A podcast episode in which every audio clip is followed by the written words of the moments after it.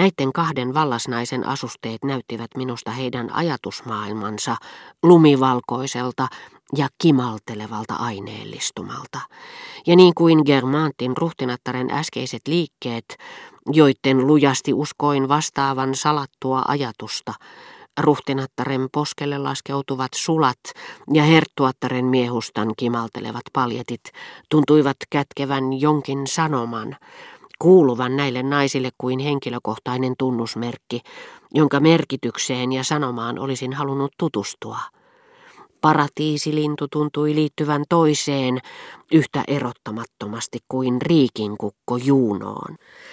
Eikä varmaan yksikään kuolevainen olisi tohtinut sonnustautua paljeteen kirjailtuun miehustaan sen paremmin kuin itsensä Minervan säkenöivään rintahaarniskaan.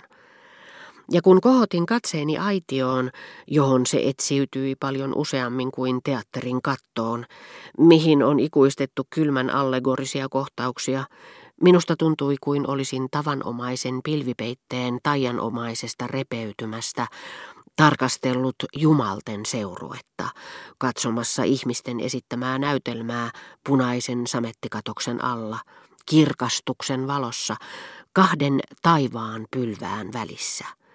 Seurasin tätä jumalaista näytelmää, katoavaista kunnian hetkeä ihaillen ja hämmennyksen vallassa, jota tyynnytti tietoisuus siitä, etteivät kuolemattomat tienneet minusta mitään. Herttuatar oli tosin kerran miehensä seurassa nähnyt minut, mutta ei varmaankaan sitä enää muistanut. Enkä kärsinyt siitä, että hän tarkasteli aitionsa korkeasta asemasta käsin permantopaikkojen nimetöntä korallikasvullisuutta, koska tunsin oman olemukseni kaikeksi onneksi sulautuneen sen keskelle. Kun yhtäkkiä ilmeisesti heijastusilmiön lakien mukaisesti sinisten silmien tyyneen kalvoon piirtyikin edustamani yksilöllisyytensä menettäneen alkueläimen epämääräinen hahmo. Ja näin niiden katseen kirkastuvan. Jumalattaresta naiseksi muuttunut herttuatar, joka näytti minusta sata kertaa kauniimmalta, kohotti aition kaiteella lepäävän valkean hansikkaan verhoaman kätensä ja heilutti sitä nimenomaan minulle, ystävyytensä merkiksi. Ja samalla minä, onnellinen, tunsin katseeni kohtaavan ruhtinattaren säihkyvien silmien tahattoman palon, johon ne hänen tietämättään olivat syttyneet hänen etsiessään katsomusta sitä henkilöä, jota hänen serkkunsa juuri oli tervehtinyt. Ja tämä puolestaan, todettuaan kuka oikeastaan olin, antoi säteilevän ja taivaallisen hymynsä langeta ylleni, kuin keväisen sadekuuron. Otin nyt tavakseni tehdä joka aamu hyvissä ajoin ennen herttuattaren uloslähtöä pitkän kierroksen, vain päätyäkseni hyviin asemiin hänen tavallisesti kulkutiekseen valitsemansa kadun kulmaan, ja kun laskujeni mukaan lähestyi hetki, jolloin hänen piti ilmestyä näkyviin, lähdin nousemaan katua hajamielisen näköisenä, vallan toiseen suuntaan tuijottaen, ja kohotin katseeni häneen vasta kun pääsin hänen kohdalleen, ikään kuin en olisi ollenkaan odottanut tapaavani häntä. Alkuaikoina odottelin varmemmaksi vakuudeksi talon edessä, jotta hän vain ei pääsisi huomaamatta ohitseni ja joka kerta kun valtaovi avautui, päästäen kadulle toivottoman paljon kulkijoita, joista yksikään ei ollut se, jota odotin, sen jysähdykset kantautuivat sydämeeni aaltoliikkeinä, jotka vasta pitkän ajan kuluttua tyyntyivät ja lakkasivat.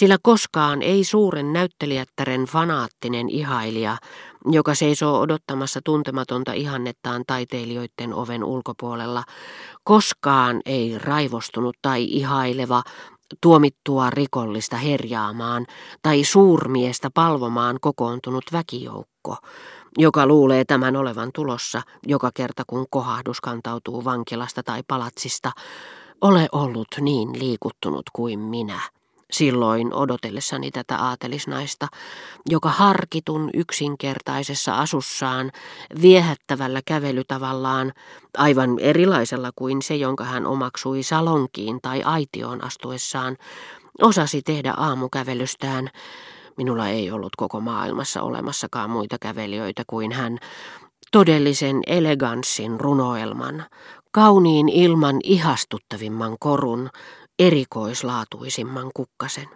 Mutta neljäntenä päivänä, jotta portinvartija ei vain olisi juonitteluani huomannut, tein paljon pitemmän kierroksen ja jäin odottamaan herttuattaren tavanomaisen kulkutien varrelle.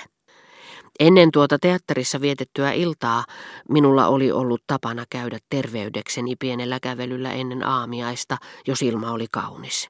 Jos taas satoi, odotin sään kirkastumista laskeutuakseni kiireesti kadulle, missä odottamatta märällä ja valon kullan kiiltäväksi silaamalla jalkakäytävällä auringon säteiden vaalean kellertäväksi pölyksi polttaman sumuharson juhlistamassa kadunkulmauksessa vastaani saattoi tulla koulutyttö opettajattarensa seurassa tai maitotyttö valkoisine puhvihihoineen, minun jäädessäni siihen paikkaan seisomaan käsi sydämellä, joka jo sykki tuntemattomalle kaunottarelle. Yritin painaa mieleeni kadun nimen, kellonajan, porttikäytävän, johon tyttö, jota joskus seurasin, oli kadonnut takaisin tulematta. Onneksi nämä hellimäni kuvajaiset, jotka aina päätin yrittää löytää uudelleen, katosivat niin nopeasti, etteivät ne ehtineet lujasti muistiini juurtua. Oli miten oli, enää en ollut niin murheellinen huonon terveyteni takia, tai kärsinyt niin suuresti siitä, etten vielä ollut saanut ryhdytyksi työhön, ruvennut kirjoittamaan kirjaani. Maapallo tuntui minusta ihanammalta asua, elämä kiinnostavammalta nyt kun olin nähnyt, että Pariisin kaduilla siinä missä Balbekin maanteilläkin kukkinoita tuntemattomia kaunottaria, joita niin usein olin yrittänyt loihtia esiin Mesegliisin metsistä, nuoria tyttöjä, joista joka ikinen herätti minussa hekumallisia haluja, jotka hän yksin tuntui pystyvän tyydyttämään. Operasta tullessani olin lisännyt niihin suloisiin kuviin, joita viime päivinä olin halunnut muistini tavoittavan, mielikuvan kookkaasta Germantin herttuattaresta, hienon hienot vaaleat hiukset korkeaksi tukkalaitteeksi kammattuina, huulillaan samainen hellyyttä lupaava hymy, jonka hän oli minulle serkkunsa aitiosta osoittanut. Kuljeskelin kaduilla, joilla François oli kertonut herttuattaren nähneensä, mutta tavatakseni uudelleen pari päivää aikaisemmin huomiotani herättäneet tytöt, yritin samalla ehtiä ajoissa erään yksityisen oppilaitoksen ja niin ikään seurakunnan rippikoululaisten ulkoovelle.